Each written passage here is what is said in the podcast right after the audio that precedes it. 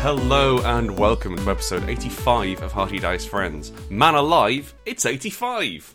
Or is that 55? Back on your bingo bullshit. I'm sorry. My name's Grant Howitt, this is Chris Taylor, and we are good big boys. Lovely big boys. Lovely big round boys who enjoy a bit of the old dice. Oh, and yeah. we're here, as ever, to give advice to you, the ah, needy RPG public. Is needy, a, that's, maybe that's too pejorative a word. Completely clueless, and I mean that in a loving way. Yeah, whinging, and I mean that in the best possible. No, Jesus, that's that's not fun. No, we love you. I'm sorry. Don't be that negative. I mean, they're, they're, How they're about- all charming. How about like like they're in need of guidance? I don't just mean our listeners, because our listeners they know what's what. They're already listening. I mean, pe- people who don't listen to the podcast yet. Yeah, I mean, people who who we gotta listen to the reach. podcast and ask us questions are already asking those questions with a wry smile on their faces. No, they're, they're like, Predicting well, I the know the answers. answer. Well, I know the answer, but perhaps Yes. someone else might benefit from it. Mama, papa, mama, papa. Of course, I know the catamaran is the most fuckable watercraft. But do they know? We, you may have noticed that Christopher is sounding as soft and luxurious as a pint of melted chocolate, Mm, covered in rich silk. and that's because are you covered in rich silk or is the chocolate covered in rich No, silk? what, 'Cause what I can't I'm imagine doing fewer is I've covered a less pint, pleasant things. Mm-hmm. So I've, I've got a pint glass full of melted chocolate.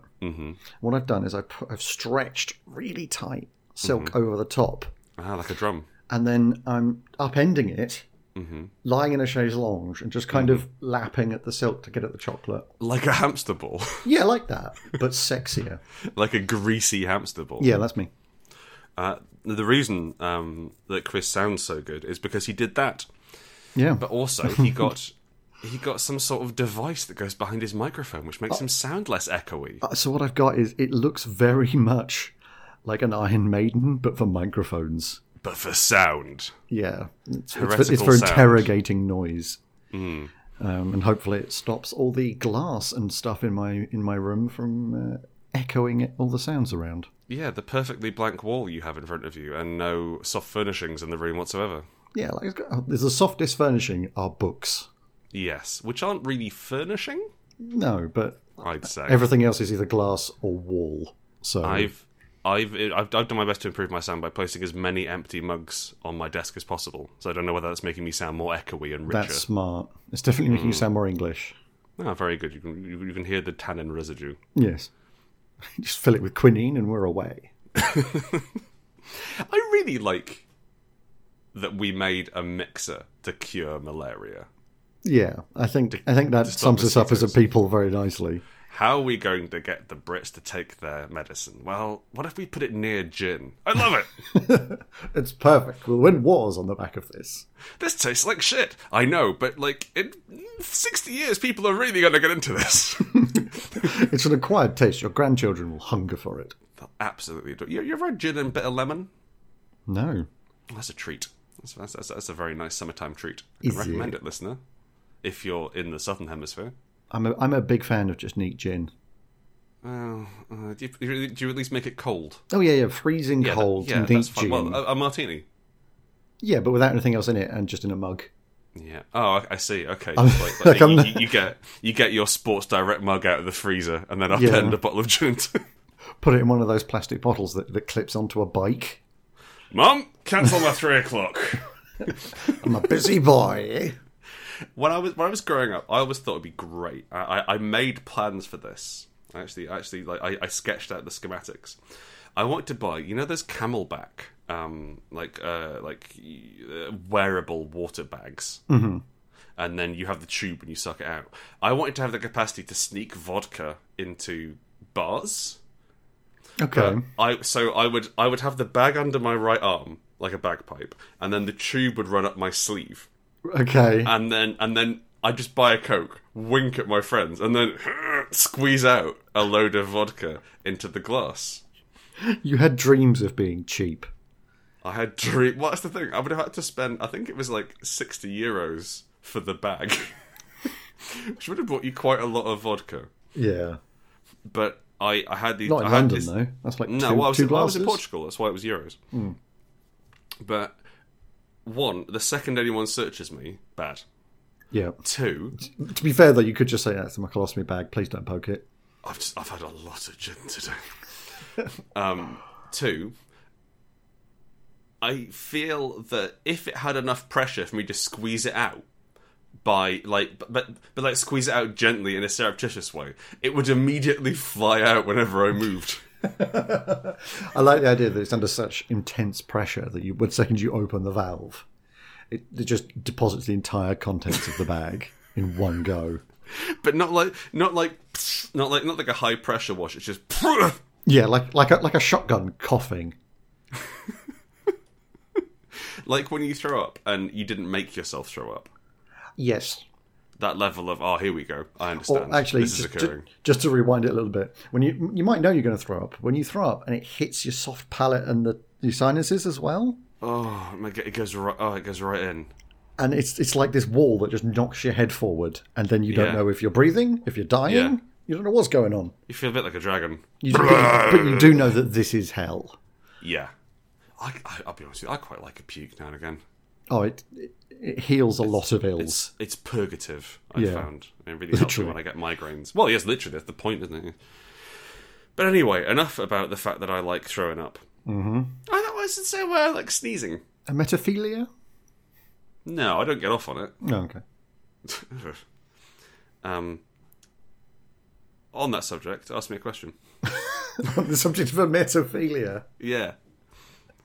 I tell you what, I'll get the closest I can get, which is a question from Luke. Thanks, man. Luke asks, "You need a coven of witches for a game. Which three celebrities do you pick to play them?" I don't think that's the most relevant question we've got to throwing up. No, but Luke is the person who will always ask us the sexiest questions That's true, yeah. And one of our witches has got to be sexy, if not all three. by default. Yeah. Okay, so. Are we going Helen Mirren or are we going uh, Glenn Close? 'Cause it's Glenn, it's Glenn Close, right? It's obviously getting close. So I saw Helen Mirren recently on an advert, Uh-huh. and she looks like a different person. What happened? I don't know, but Is it is it a bit like Felicity Candle? it's she's Felicity Kendall on us overnight. Uh, well, you know what? That's okay. Mm-hmm. No, it's fine, but I was surprised.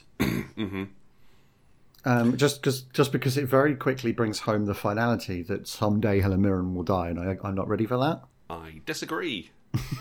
Her and Judy Dench and David Attenborough are going to go live in a farm upstate. Daddy Fattenborough. Daddy Fattenborough. They're just going to go live elsewhere and we can't visit them because it's too far away, but there's loads of room for them to run around. okay, with all those dogs that went away. It's really great. Um, now, before we get into this, I want to say do we want to go for the traditional maiden mother crone um, trio of witches, or should we try and break down that um, that old, I'm going to say slightly patriarchal view of women uh, and go for a different trio? Or are we gonna are we going to understand that witch magic is inherently social magic and therefore it must work within the systems even within the systems within the systems that it occupies?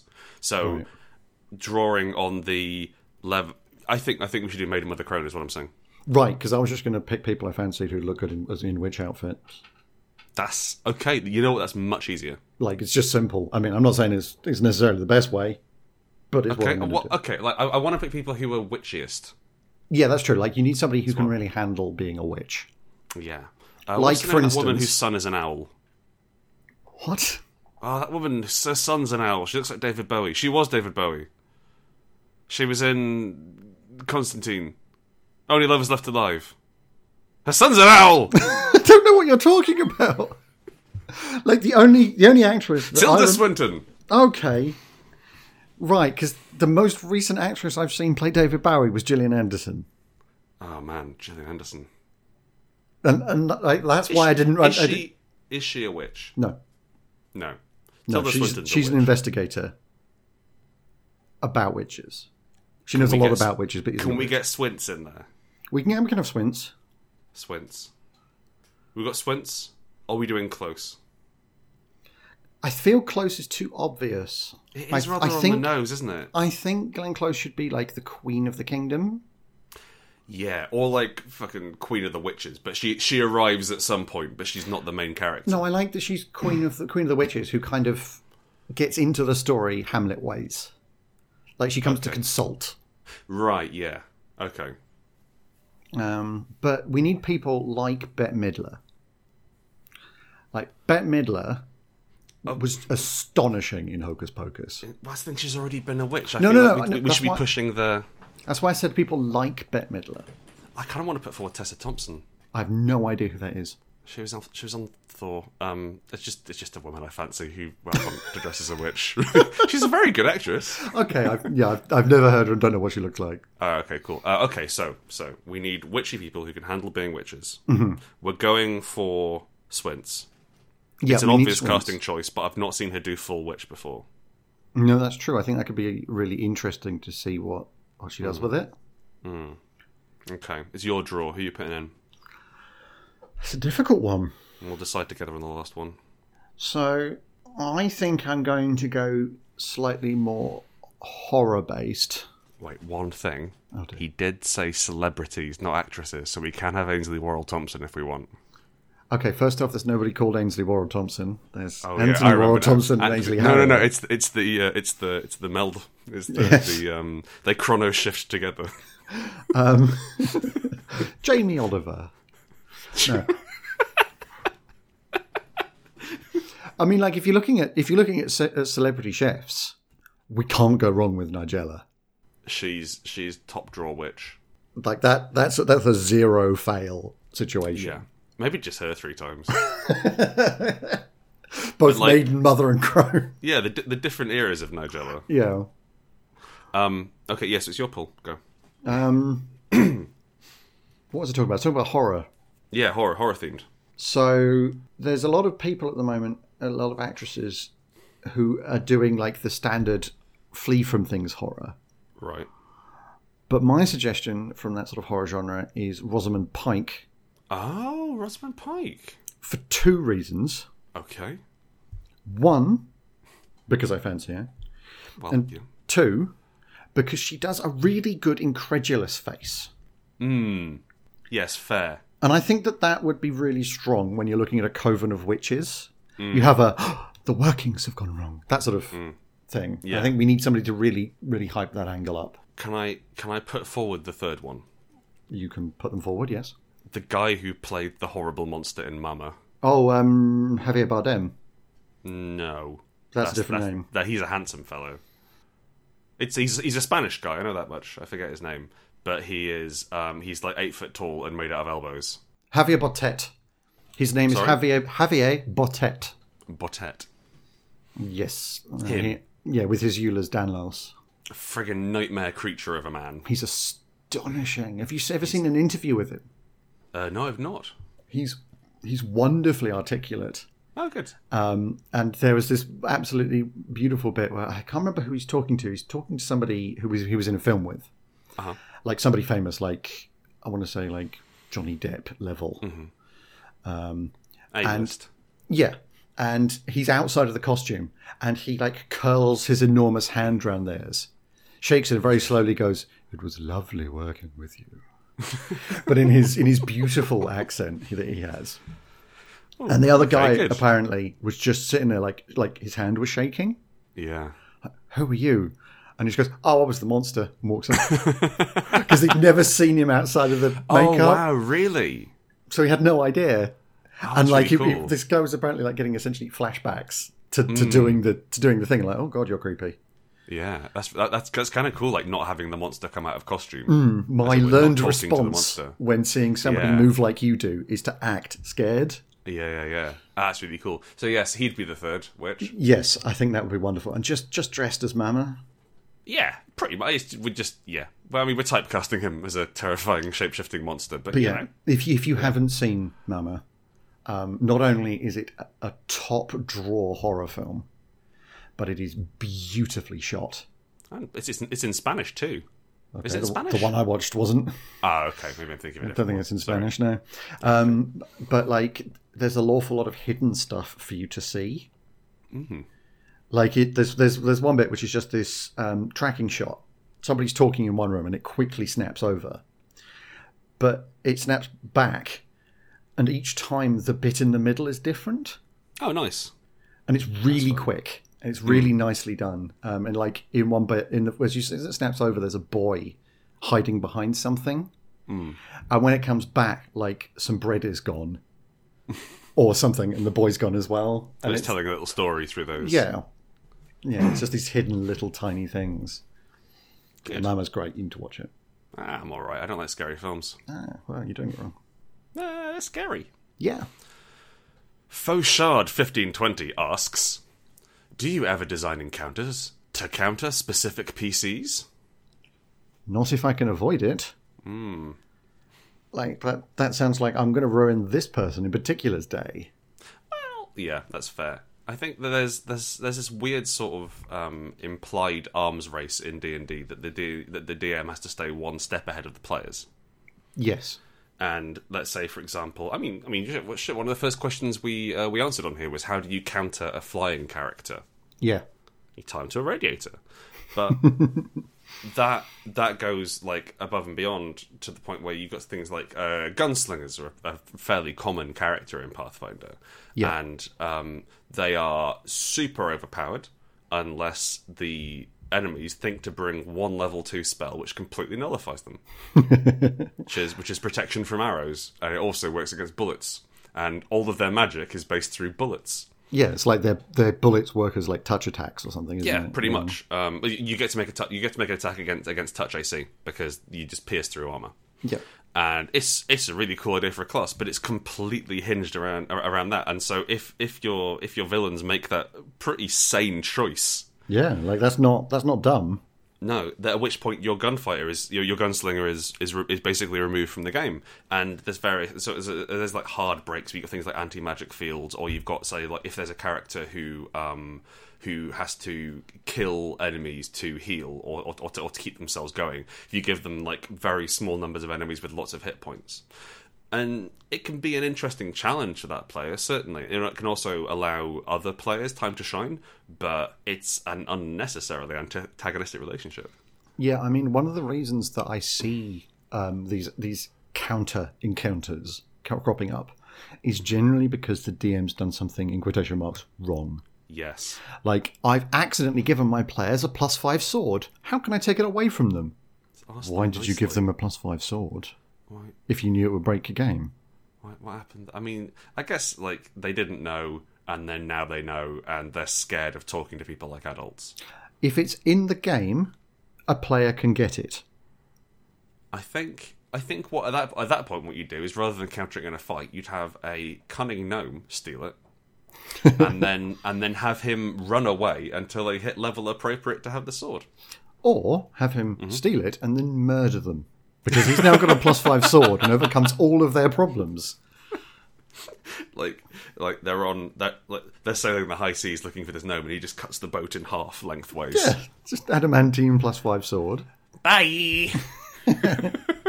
and then and then he uh, he rides the sword out of there like a jet ski. See you in Rio, pricks. Does the five plus um sorry does the plus five on a plus five sword also apply t- to riding it around in the sea?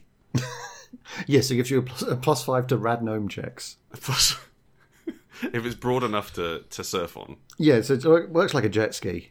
I've got to assume magic items float. I, I don't think so. It seems like magic floats. Rather I mean, than Ex- sinks. Excalibur e- expressly didn't float, well, it was broken. but it was still an important part of it that it did not float. It needed a new king put in. Well, uh, I've got a solution for that. What you do is you take t- you take them out, you take out the kings out, and you rub them together, and that gives you another couple of a couple of hours of king. That'll give you a couple more hours of rulership. Yeah, and also if if you drop a king from about two inches, Yeah, if it bounces, Mm-hmm. that king's that king needs needs replacing. yeah. But if it just stops, If it that's lands, a good it goes, king. "Ba-da-da-da-da." That's that's that king's got a good few years left in him. Yeah, Solomon I taught will me that say- right after the knot thing. The more the more you drop a king, the uh, the more you damage him. Yes, it is also loud and annoying. Yes. Yes, I think this is this is unnecessarily antagonistic um, a- a- encounter design, and I think you can, like you can certainly have challenges which will which will challenge certain PCs, and that's how I write every game. That's how I run every game I'm in. It's like, oh well, this person wants to talk to someone, this person wants to lie to someone, this person wants to steal something, this person wants a fight, and then you just sort of mush those together into what amounts to a session. Yeah, I mean, what you're doing there is you're swinging the spotlight about. Yes. But what but what you're doing with a um, a, a, a counter scene Hmm. is you're swinging the spotlight on them and then turning the spotlight brightness up Hmm. so that it's uncomfortable and they can't do what they want to do. They start- Swinging the they spotlight start on them sweating and then shooting them in the and- knee. Yeah, and it's just it's not cool. So yeah, it's not cool, and like I can certainly see things like, oh, um, in this fight there is an archer and they're far away, so we can send the rogue up to, to shank them. Yeah. that's not a counter to the rogue. That's an opportunity for the rogue to do his or her thing, to do Yeah, their thing, for them to or like, shine. or like having a trap, which is. in- I, can I can I say something about traps? You f- regularly do. Fuck traps. Fuck traps. I've not had a fun one. It's not. It's never been good. I've had fun fights. I've had fun puzzles, maybe I assume. I've had fun traversal. I've had fun everything else in Dungeons and Dragons. Mm-hmm. But I've never. It's never been like, oh, great, a trap. What an interesting thing. So the only kind of traps that are interesting, if you've seen these, um, I can't remember where I saw the video, but letter traps. No. They're really interesting. So you get dagger letter traps, and if you're listening to this, I suggest you watch a video of it because it explains it. But essentially, it forces a letter to self-destruct, um, Oh. and like a, a dagger letter trap, what it does is it is you cut the letter in a very specific way, and you thread the letter through itself. Right. And if you don't open the letter correctly, as you unfold it, the entire thing shreds. Oh, that's so cool. um, and they did things like um, putting very small amounts of gunpowder Yeah. um, and then like licking and sticking two bits of paper together so that the gunpowder would drag across itself and ignite. So you wouldn't get an explosion; just it would just burn the paper. yeah. That's so cool. And it's worth there's a there's a YouTube channel that just shows you in this beautiful like the sound is ramped up, but they say nothing. They just very gently cut pieces of paper for fifteen glorious minutes Mm, Delectable. and they make these traps and there's no videos of them opening which is infuriating Oh. um, but do have a look for them because it's a really interesting way of looking at commonplace traps rather Hmm. than uh, the floor is going to fall away which is really hard this is something that everyday people might do if what they've if what they've written down is a problem Yeah, I think like having having a poisoned lock, or that, or that like or like a poisoned dart trap on a chest. yeah Uh, it's just not fun. yeah um, and How I mean, do we make them fun? Like, do, do, do we, do we have to think about what what it what role they perform? yeah i think i think part of the thing to do with traps is to actually make them less complex Mm. because at the moment what you've got is these Rube Goldberg machines. That if you stand on the wrong lever, if you stand on the wrong um, stone, it Yeah. makes poison darts fly out of a wall twenty feet away. Yeah, That's that's difficult. there's like, like, basically at that point you've got magic as um, Yeah. silicon chips. Whereas, like, so imagine you've got um, you've got a, a treasure chest. Um, you know, standard lid on the top treasure chest. We've all seen one. The actual treasure chest with the treasure in it is, is smaller and inside that chest. It's just chests all the way down. No, right? Meanwhile, But you're there's- running away with the gold. But there's an extra layer of of um, like contained in the space that's just thin glass Mm-hmm. that's got acid in it, right? so it's not eating through the glass. No. And if you just lift the lid of the of the treasure chest, the Mm-hmm. front falls away, and as it impacts, it sprays the acid around. Right. So all you need to do to stop that trap happening is to put your flat hand flat against it and hold the front up. And catch it. and catch it before Mm. it lands, before it hits the ground and breaks. So if, if the if the fighter opened that chest, that's not something they would have thought of, and it's not in their skill vocabulary. Mm. But if the rogue does it, they'll go, "Oh, hang on, the sides of this bit separate. Mm. That's interesting. We can sell this acid. Well, yeah, you can sell this acid, you can do whatever, but it it's plausible rather Yes, than being." I, I think I, I think that's the thing. I They am, don't I feel am now plausible. part of a spell. I have just been flung from a catapult in a dungeon. I, th- I think I think as well. Like the issue for me is that it very very rarely makes sense for them to be there. Like you're going like just in terms. I think we've had this joke before, but in terms of workplace health and safety, Yeah. like there's no there's no sense in having a pit did, like, dug in the middle of, of, of the main corridor into your into your workplace. Yeah, I mean, like the the, the Tomb of Horrors gets thrown about a lot because it's it's a classic. It's a joke, right? Yeah. It is a joke, yeah, and it's got a load of traps in it, but it has a, a, a trap that everybody remembers because it's fantastic, and it's not necessarily a health and safety problem. Is it the doorbell? It's a bin. Oh, okay. There's an enormous grinning gargoyle face with a sphere of annihilation where the mouth is. Mm-hmm. The only time that hurts you if you say, I'm putting my hand in the demon mouth. then it takes your hand off. Yeah. You expressly have to try to hurt yourself with that thing. But otherwise, what you do is like, oh, I just finished my Coke. Throw that in. You know? So it's, it's just it's just a big garbage disposal. Just, yeah, like, it, I mean, I don't think that's what they class it as, but that's, that's what I put it as, is in a, bi- uh, in a dungeon, because there's going to be a lot of trash generated by goblins or whatever. It's what it's strange, okay? It's strange because on one hand they're saying, "Yes, you see, this is a dangerous world, and you must and you must be careful." But on the- on the other hand, they're saying, "Hey, drink the lever, pull the potion." I'm sorry, pull the lever, drink the potion, go explore, find Yeah. everything. Oh, what a strange and fantastic world! Here's here's this weird dark sphere. Do you want to touch the sphere? Oh, I guess I do. Mm, idiot. Yeah.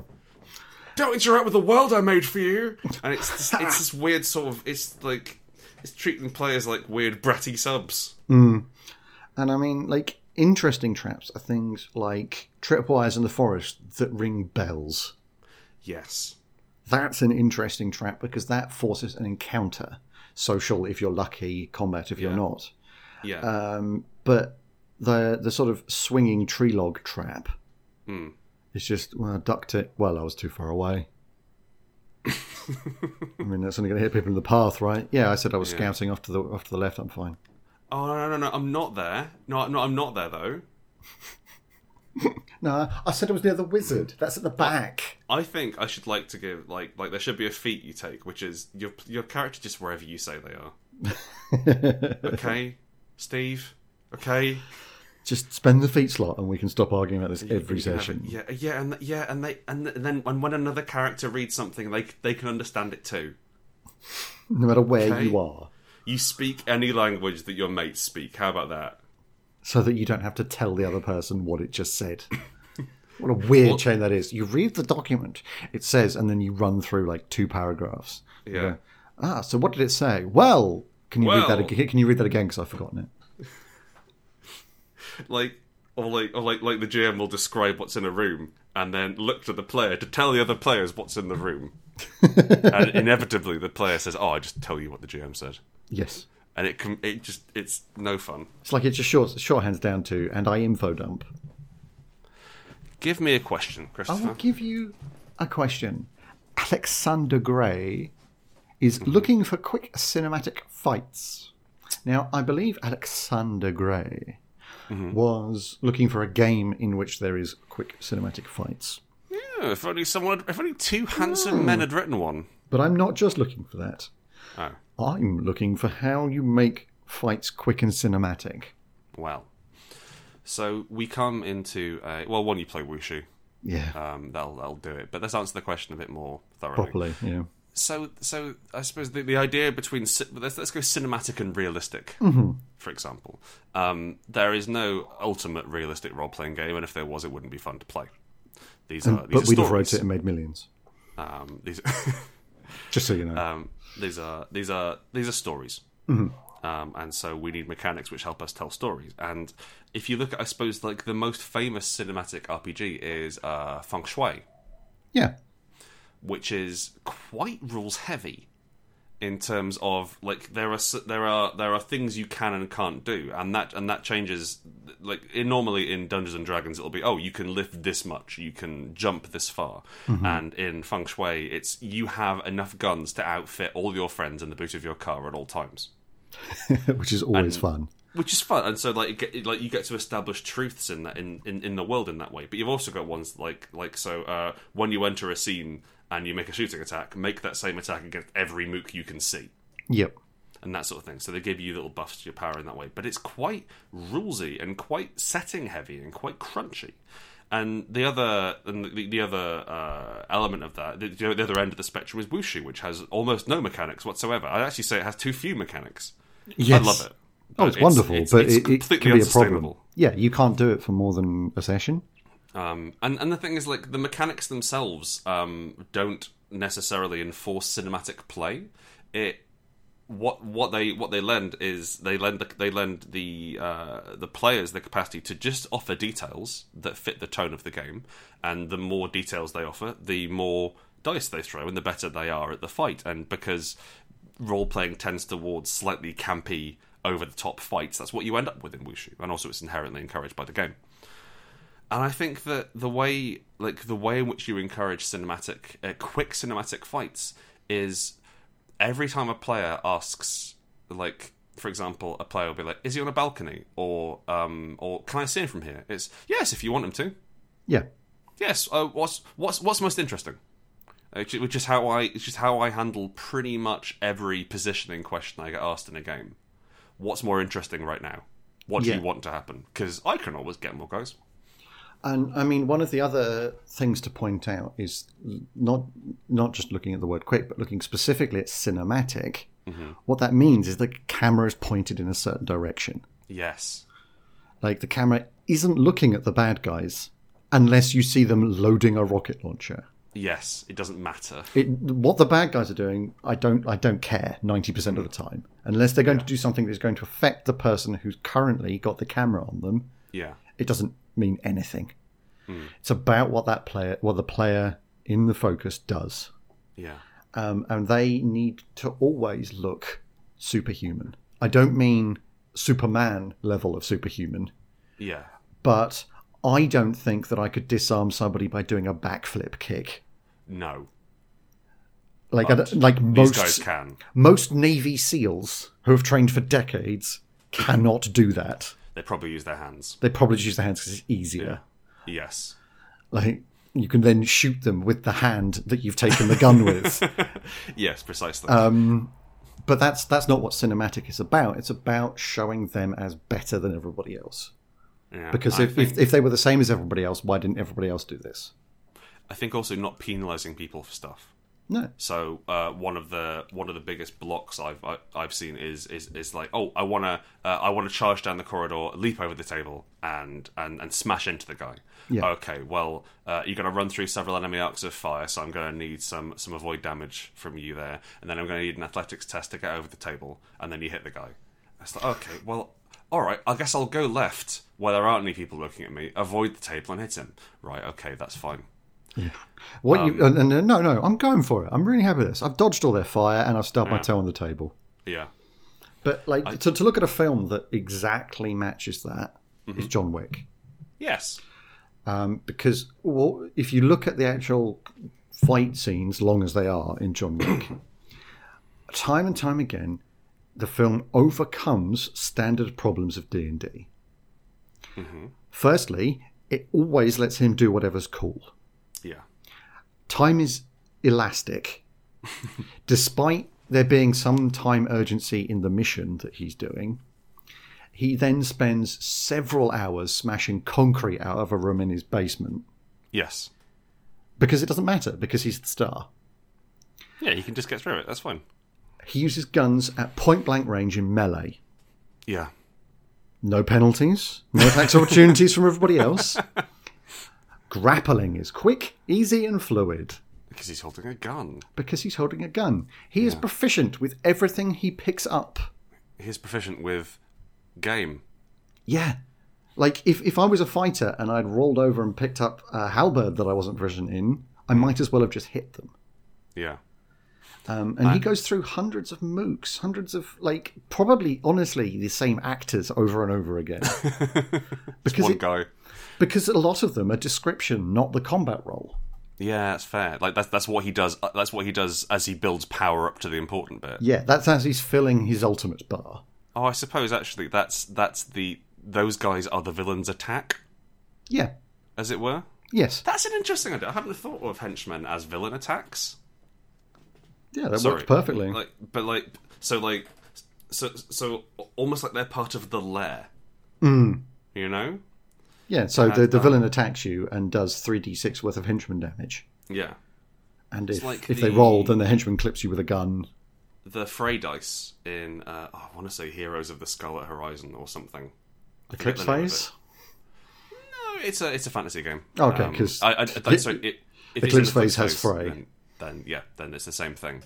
Uh, but basically, uh, it is a dice you roll determined uh, determined by your uh, class, and then anyone who's standing near you takes that much damage at the, at- at, at the start of your turn or at the end of your turn, which is just you swinging your sword around and hitting things. But it, it lets you it lets you only focus on important things, and mooks auto die. Yeah, I like the they come concept, near but I don't like the fact that that's going to slow down my game for everybody every time their turn comes up. Comes up. I suppose so.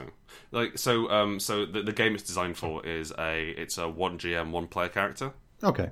So it really works in that respect, in that you don't have to have single one on one fights. You can have them mobbed, and then they can fight back without basically ruining the action economy. Yeah, and honestly though, that that sounds like a bandage for a hole in a system rather than a solution. Oh, it very much is because it uses Dungeons and Dragons rules. Like it's a, it's uh, like the game itself is a bandage which lets you run uh, traditional Dungeons and Dragons games with a single player. Right. So this is this So is it's- a plaster on top of a bandage. It's intended as a fix rather than we're going to write everything up from the start, and so it, Right, it lets you okay. take lets you take an old like an old fashioned uh, three point five or second ed uh, adventure and run it basically straight out of the book with a few tweaks in mechanics. Okay. The other thing I would recommend for cinematic fights, and if, if you've learned nothing else, dear listener, this is the most important thing I can tell you, which is a character for, I'm going to say 90, 95% of the time they're playing the game always does the damage of their highest weapon in every fight, no matter what their action is, as long as it's some sort of attack. If you headbutt them, they roll their great axe damage. Yes. And it's not like you're not headbutting them with the force of a great axe, you're headbutting them with the narrative importance of a great axe. Yeah. so they'll get knocked out or like like their nose will break and they'll go down or they'll uh, stagger over and hit their head and die or whatever but um, w- one of the most one of the one of the best things you can do in making something cinematic rather than realistic is or i suppose what we would class as realistic but is more simulationist is using props in in in fight scenes so like hitting Yeah. people's heads off tables pushing people downstairs um jamming a toaster in jamming a magazine in the toaster and then turning the gas on and then doing that born identity thing where he blows up a house all that cool stuff Yeah. um, using props means that you that you cement things in the world. You can even have fun fun rules, which which is like let's say, oh, um, if you use this prop, you get advantage on this roll, that sort of thing, which just encourages people to it encourages you in a game which might have very fluid narrative, um, abstract descriptions of time and space. It gives you anchors to put, uh, for, for players to imagine and for the and for the scene to focus on. Yeah, and I mean, one of the other things is that y- you're reinforcing the fact by giving them this this higher dice. Hmm. You're reinforcing the fact that creativity is king rather than your sheet. Yes, precisely. Because if, if somebody goes, I'm gonna I'm gonna break my way through this crowd and headbutt him, okay, then you do a D4 damage. yeah. That's telling your player, don't do that. When you And, could like- you could have hit him with the axe and done D12. I've heard. I I've, I read a a, uh, a guy who was on Reddit years ago, and he was complaining, and he and he. He, he, he was saying like now this may sound like the ramblings of an old man but it's not i'm just upset at story games because you hear- racist, but because you hear people talking about story games and how they went up and and punched the king unconscious and that was just because the story was cool not because we not because they'd earned it and then he talks about how you know he he, he had to adventure up, up uphill both ways when he was a child and he got and when he got to level 17 it meant something and I think that just just to briefly like counter counterpoint here, there is something neat about being able to headbutt uh, headbutt someone into unconsciousness because you've built your character that way. Yeah. Because because like within the rules of the world, you have done this, and that makes that all the more valuable. It also makes it all the more boring. So don't do it. just let pe- let people headbutt people for God's sake. It doesn't matter. Yeah, and I mean also, unless I'm doing a campaign every every Thursday night for a year, Hmm. the players aren't getting to that point. yeah, that's fair. Like, who has that kind of time? Who can get a full group of people around a table every Thursday I don't know. at the same time? you hear about these games and people being like, "Oh, our campaign's been going for twelve years." Actually, what? How? I haven't. I don't. I haven't known anyone for twelve years. Like, people have jobs, live in different places. Some of them have got reasonable. kids. Maybe it's maybe it's American people willing to like travel three hours for half a half an hour of a game. Maybe, but I'm not doing that. Like, that's the entire length of our country, and I'm not doing that. No, no, you, you you'll, you'll you'll you'll not get on the train for forty five minutes to come see me. No, it's a bloody nightmare. I have to get on the train and the tubes. Ugh, what? uh, would you ask a question? I'd love a question. That'd be darling. Anybody know why our elves are better and our dwarves are all the same? By Bortas. What? What has? Bortas.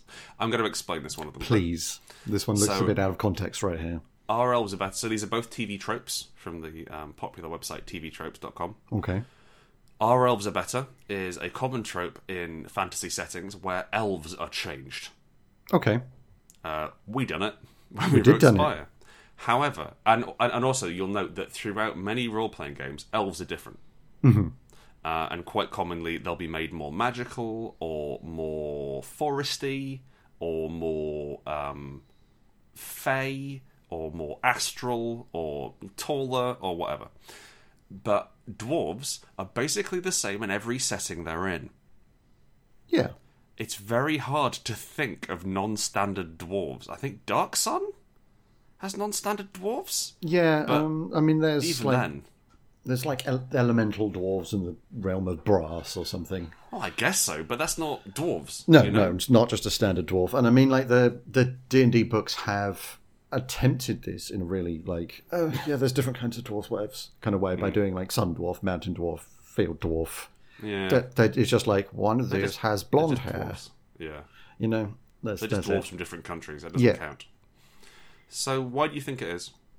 Uh, I think it's because there's not really a problem with dwarves, whereas there's a problem with elves. Because elves are viewed as higher.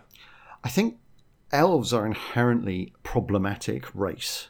Okay, elves in traditional fantasy often come off as racist.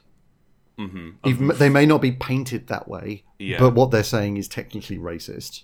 they, they they view their civilization as superior. Yeah. That's pretty They- common. Then they're generally the Mary Sues of a of a of a world. They don't need to sleep. They've got What's innate the magic. what's the male version for Mary Sue? I've forgotten the name. Uh, Merry stew. ah, I love that one. I really I really think that works. Um, stew. and so there's there's there's uh, ammunition for changing them. There's there's a good reason to change them because, as, as I said, they are problematic because you can take all of those things and invert them and all that sort of stuff. But if you do that to dwarves, what you make are shit dwarves. Because dwarves are awesome. Dwarves are great. Like what? Like dwarves are the closest I can see to people in outside a of game. humans. Humans are barely humans anymore. That's true. Yeah, they bounce around. They're they're far too expansionist. Yeah. And like, it's like, oh, they're good at whatever they turn their mind to. Oh, they bollocks. Yeah, that's, that's- that's the thing. So, so like, like, like humans are the me- are the merry stews and stews, merry Stews. stews.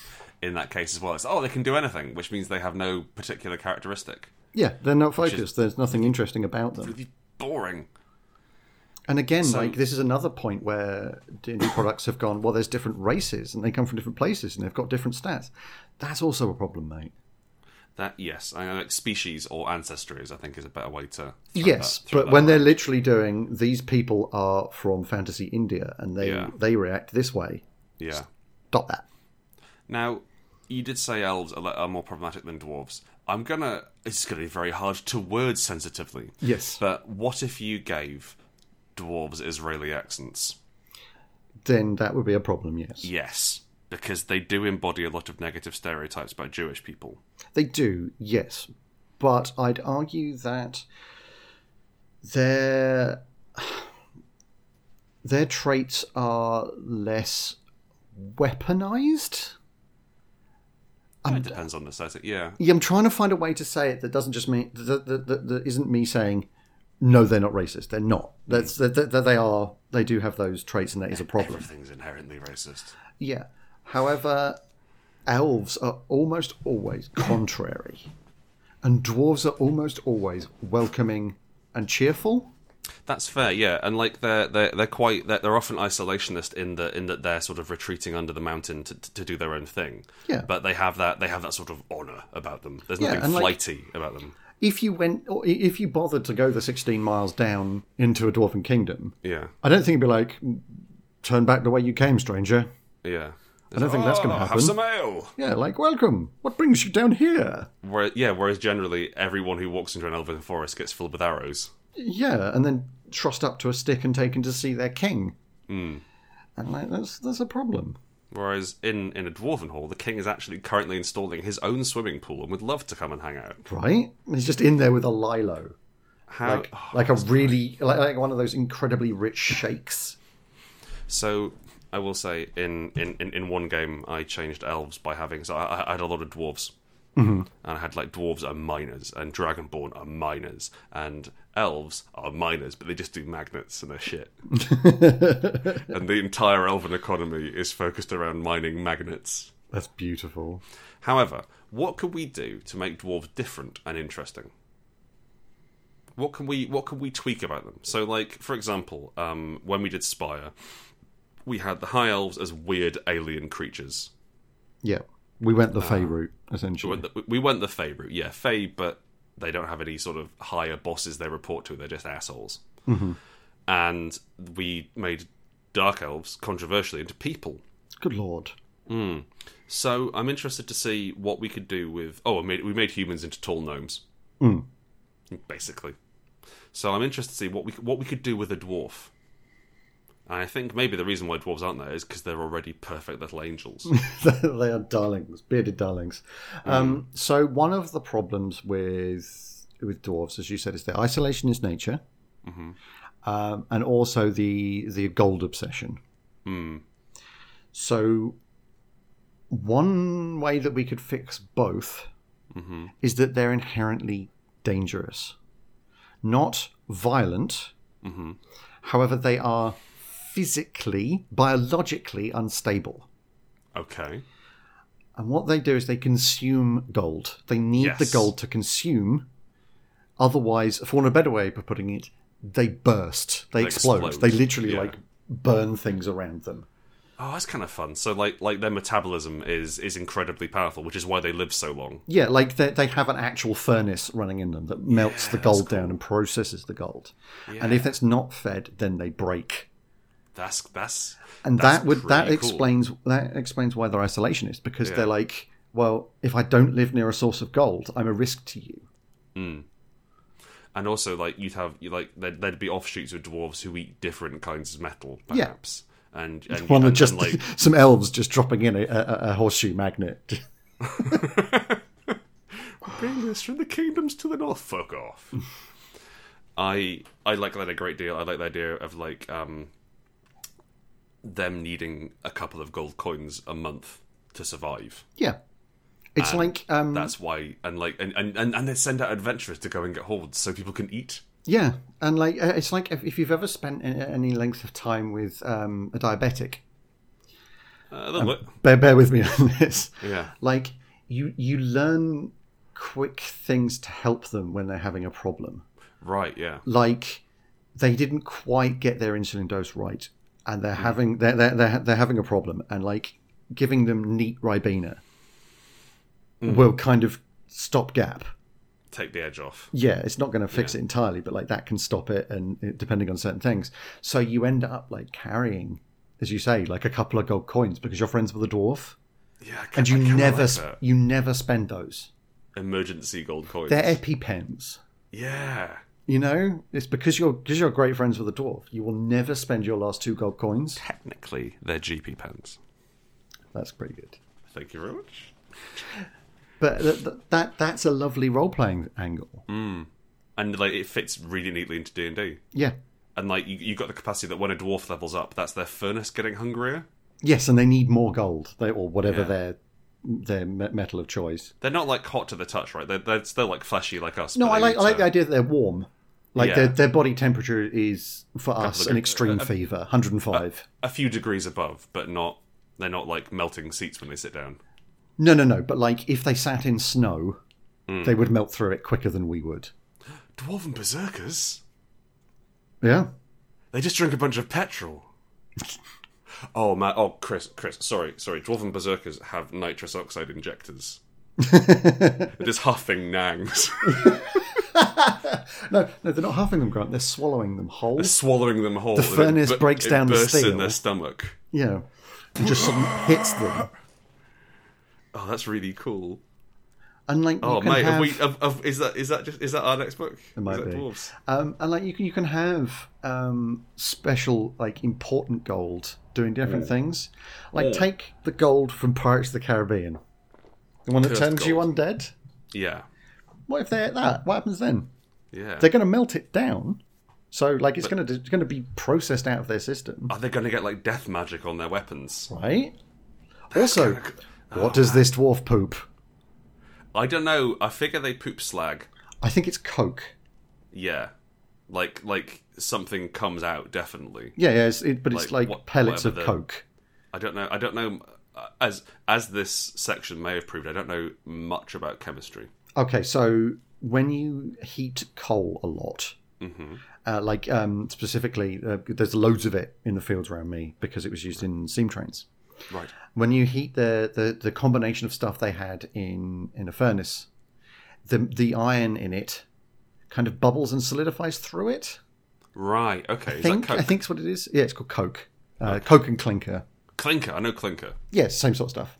Okay. Um, but yeah, I think they I think they just process down to these like ferrous balls. Yeah. So like you know, there's a dwarf in the bathroom because you hear this faint tink. They're, they're probably they're probably wretched up like an owl. No, I like the, I like the idea that they kind of poop it out and then give it to Like a kids as bezoar. marbles. they wash it; it's fine. Well, it's- it's, it's like a pearl, right? It comes exactly. up like a Like, perfect. I spe- mean- that's the thing, they don't need to wash it.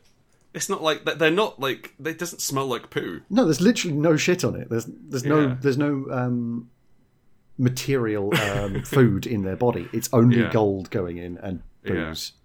Yeah, like they, they do still need to get drunk. Yeah, But I well they guess can, that's just and that's why it explains why they drink so much because they need a lot to get drunk because their physiology is inherently completely different. they they burn through beer at an astonishing rate. Yeah, it just processes through. So their liver, whatever their equivalent of a liver, just goes, cool, the toxins are gone. Yeah. Oh come on. Come on, so they've got to keep drinking these insane amounts just to stay drunk. Like like dwarf beer is effectively high grade poison. yeah, it's deadly. Yeah. Like it, like humans shouldn't breathe near it. Yeah, yeah, you can see the fumes, But it's like like like, it's a hor- like, like like a mirage on the horizon. yeah. So so dwarves drinking human beer is like trying to get drunk on non alcoholic beer. It's like trying to get drunk on American beer. Yeah, Yeah. that's exactly what it is. Frat boy dwarves. Okay. That's enough. it is. Give me a question. Uh, this is from the HP in HP Source stands for Houses of Parliament. Yeah, that's correct. which is both a long name and something to think about. Mm. How do you inspire horror in your players without resorting to taking away their agency? Um, tie them to their chair and slowly fill the room with water. But then their characters have full agency. Well, so what you're saying is create a saw-like scenario for the player Yeah, it's um, during it's which meth- they must complete a campaign of Dungeons and Dragons. it's method, darling. Immersion in many ways. Every roll you fail, I will hurt you. For every roll you fail, I will kill you. I've got your dog. I okay. I think that this this, this is tricky because like the essence of horror is feeling out of control and feeling small and powerless. If you're powerful, it's not really horror anymore. And I think also like there's there's the capacity of like oh it's been wrong all this time I didn't realize that sort of thing. Now Chris is obviously the horror expert in this in this duo. Like, I think the key to not taking away their agency is to completely take away their agency without telling them. Oh, So okay. th- the key to horror and to inspiring horror, and this, this is especially noticeable in sort of mid '90s horror films, which is you give the players a choice, one of two things. However, one of them won't get them killed, and that is Yes. obvious. right, I see. They are brutally so. Like for instance, you can you've got a shotgun, Mm-hmm.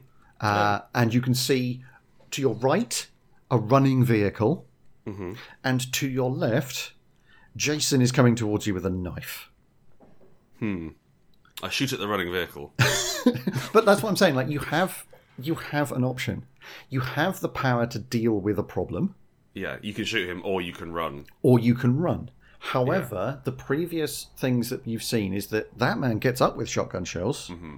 You can slow him. I can slow him down, Yeah, but I you can't better hit kill him. But I better hit Yeah. him, or I can take the other option. I can leave, Yeah, you can jump this to the is- car and, and then it can- shoot him as, as you run off. and then he teleports across the park and kills me. He's anyway. very he's very good.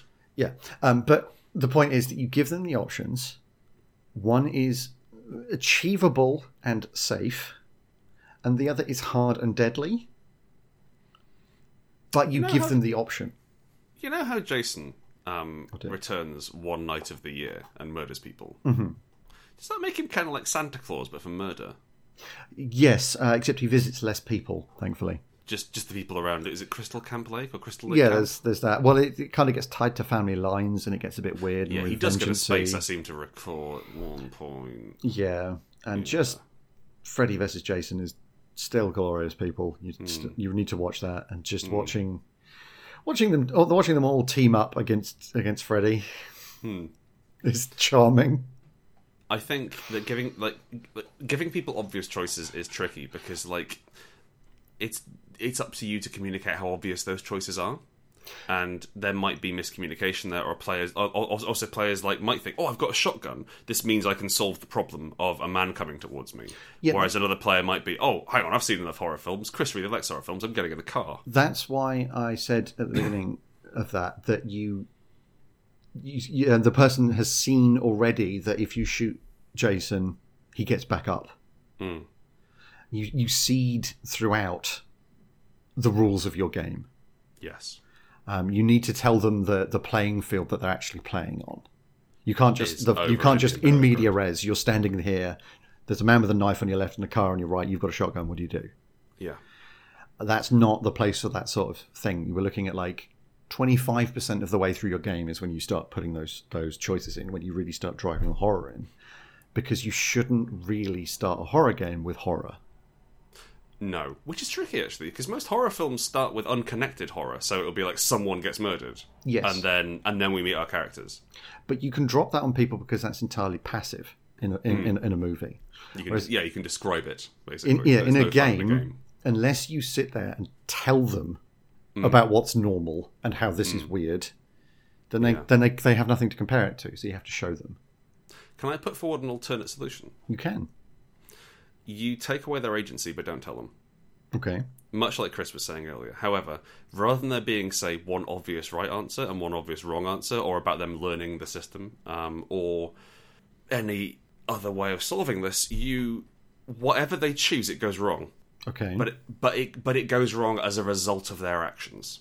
So there's always like there's always a bad way something can happen. There's, like, there's always things can always shake out bad.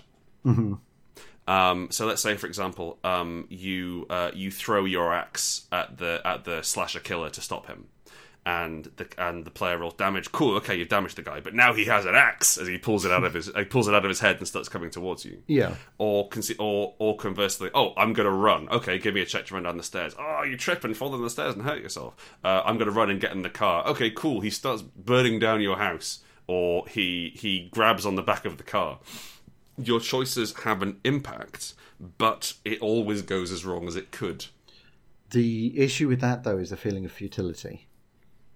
Well, that's the thing. I'm not sure whether it would feel utterly futile because, like, you, your action succeeded. Your like the thing you did worked. However, due to due to con- due to unforeseen consequences or due to the way that it shook out, things are bad now. You like you you, you would allow people um, agency within this sphere, but your default is things are going to go wrong and thing, and, and and bad things are going to happen. Yeah, I guess. I just I think if I was playing that, I would feel a lot of well, it doesn't really matter what I do. Things are going to go badly wrong. So I'll do what ifs. Yeah, I suppose at, at at that point it just becomes um, a dice rolling exercise. Yeah, because like in in the example you got there, so the ones I liked were things like you throw the axe, you hurt the serial slasher. Now he's got an ax Great, but when if you if you get in the car and drive away and he burns down your house, oh, come on, I succeeded. I got away. I lived. I think yes, you got away. Yeah, but like That's great. that's not horror. Okay, so it was it was uh let's say for example uh, then he um you get away and then he just hides in your house. See, So- that's that's fine. So rather than him like like rather than just smash cut to him whistling through the hockey mask and throwing a load of gasoline around, um, you uh, you you flee and then you come back to get some stuff and then the door locks and he and he just rises out of the fridge. I super love the idea. Just go. "Ah, well, let's just get to Rio and see what happens. Three week holiday, and it's just it's idyllic. It's perfect. Hmm. And they come back, and you just hear this. "Eh, The fuck were you? they come back and like they've got like big hats and sunglasses on and they've got like all their like straw hats and they've got like their bags under their arms and like hi guys and like and like like coming home from vacation shot and and and he's there with a perfectly cold dinner No, no, no, no. He's got his feet up on the sofa. mask Oh, shit. on top, mask on top of his head, and he's just watching mid morning telly. And he's like, I, I was going to tidy. I was going to, I was going to clean up. I'm so sorry. like he spits out a load of tea Yeah, I didn't know you were back today. oh you should have said I spent three days in a cupboard and then just sort of, you know, sorry. i killed your cat Wait, it's that. I had to bury it. It was starting to smell. it was really bad Um, Well, I you had know, been I said a eating the few food words. in the timed thing Uh, Yeah. anyway Shall I let you unpack or do you want to do this now? do you want to yeah um, Right, yeah. No, that's fair. okay I'll be in the garden. um, and then, and then he, he walks out into the Met Garden. There's some shots, and like the pl- the characters are like, what What are we What are we gonna do? He's like busying himself reading the back of fertilizer packets. yeah, and then just like they're like, I guess we just we just carry on. So they unpack, they have showers. That that just as they're washing their hair, the lights go out and you hear dun dun, and he's standing in the rain beneath a single spotlight. and they just look out and like, we started, and there's just this gentle nod. yes, yes, we started. Okay. I'm on the toilet. Okay, hang on. Well, you'll go last then, okay? five, five minutes, everyone. Oh, teens. It's just he's just holding a can of Sprite with a with a straw in it poked through the hole in the mask. He sat down in one of those directors' chairs. Yeah. Miriam, Miriam, can you can you get me another sprite? Thank, thank you, Miriam. Miriam. You're a doll. Thank you. Oh, she's great. Don't know what I'd do without her. He says to fucking no one. No, to the director Oh, the director's there. who's sitting next to him. Who is Guillermo del Toro? Yes. Who is? If I could have someone direct my death, it would be him. yeah, I mean it's going to be nightmarish, isn't it? It'd be, but like, but but worthwhile. Yeah, Yeah. Should we stop? I think we probably should. Okay. Thank you for listening to Hardy Dose Friends episode eighty-five. Eighty-five. I'm Grant. That's Chris. I get us mixed up. I get us mixed up sometimes, but you know, I work it out. Bang I on did actu- today. I did actually say when we we, we we were on a podcast, we were on the uh, the Eon World podcast, and I said he's Grant, I'm Chris. Yep. To explain, like when someone asked who we were, Yes. which is really good, and To be then fair, I if- believe if, you listen to that podcast, you will hear us potentially, depending on how much they cut, say a lot of shit. Yeah, I also badmouthed the uh, Judge Dredd Kickstarter, the 2000 AD Kickstarter campaign, to one of the authors of the game without Man, realizing it. the man, no less, who wrote the rule system for the game. yes, yes, I, and I, I just I mused how easy it must be just to slap the 2000 AD license on something and watch the money roll in, and then I, then I, and then I, I, I did a bare minimum of research on him after the podcast, which here's a clue was the wrong time, Yep. Top tip, and everyone. uh, Top turns tip. out he wrote that game. So uh, sorry, Sorry. about that. Um, I guess I should maybe get in touch and say sorry, but then he he might have forgotten. I'm 100% sure that he listens to the podcast uh, regularly. Well, his mate does. His mate does, doesn't he? Well, then, yeah, it's- if- yeah, then they can tell him.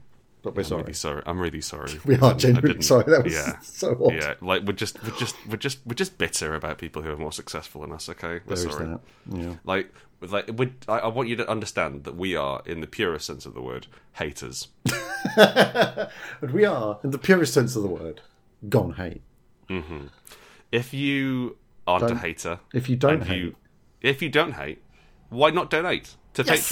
patreon.com forward slash hearty dice friends where you can come and hang out and give us some money. Well, you can't hang out because there's not really anything there. No, but it's you not can come for and give that. us some money, uh, and then you can hang out the Discord. Yeah, it's a uh, which is gateway. It's a lovely. gateway to hang out. That's how that Gate- works. gateway to hangouts, um, and you can come and hang out with all lovely people on there. It turns out we have the author of uh, the author of Into the Odd, Yeah, which I was really excited by because I've, I've I- I've played that and thought it was really good, and Yeah. he's just there, and I'm like, "Ah, hi!" flames. flames except I inside my didn't face. say anything because I was all, I was I was I was starstruck. Socially It was- awkward. It was writing brilliance. Uh, so you can come hang out with, with cool game designers like him and us on the Hard Dice Discord. You can also follow us on HDF. T- uh, bleh, bleh. Rewind. try that one again. You can follow us on Twitter at hdfpodcast.com. Mm-hmm. And you can send us a big tubby question. If you've got a big Oh, he question, coming.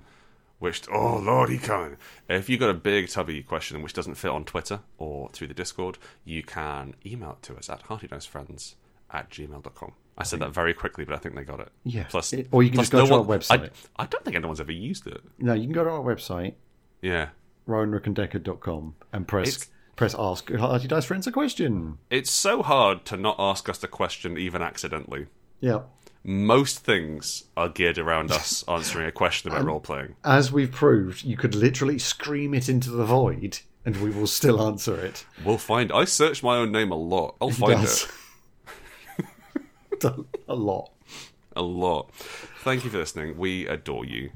We are we are getting ready for Christmas time, and we're Christmas Christmas time. time. We've knitted some blankets with Chris snowmen on. is already excited. It's very exciting. We've we've we've got you a special mince pie with your name on it, listener. Mm. We've knitted you a special blanket. Come come by the fire. Uh, what? Come come by the crackling fire, whilst Chris regales us all with a song on the pianoforte. Uh, tang, tang, tang, tang, Is it tang, all right tang, if tang. I? Is it all right if I just sit on the piano and sing "Ground Control to Major Tom"? I? That's the only way I can finish. Thank you for listening. I love you very much. He loves you. Goodbye. Bye.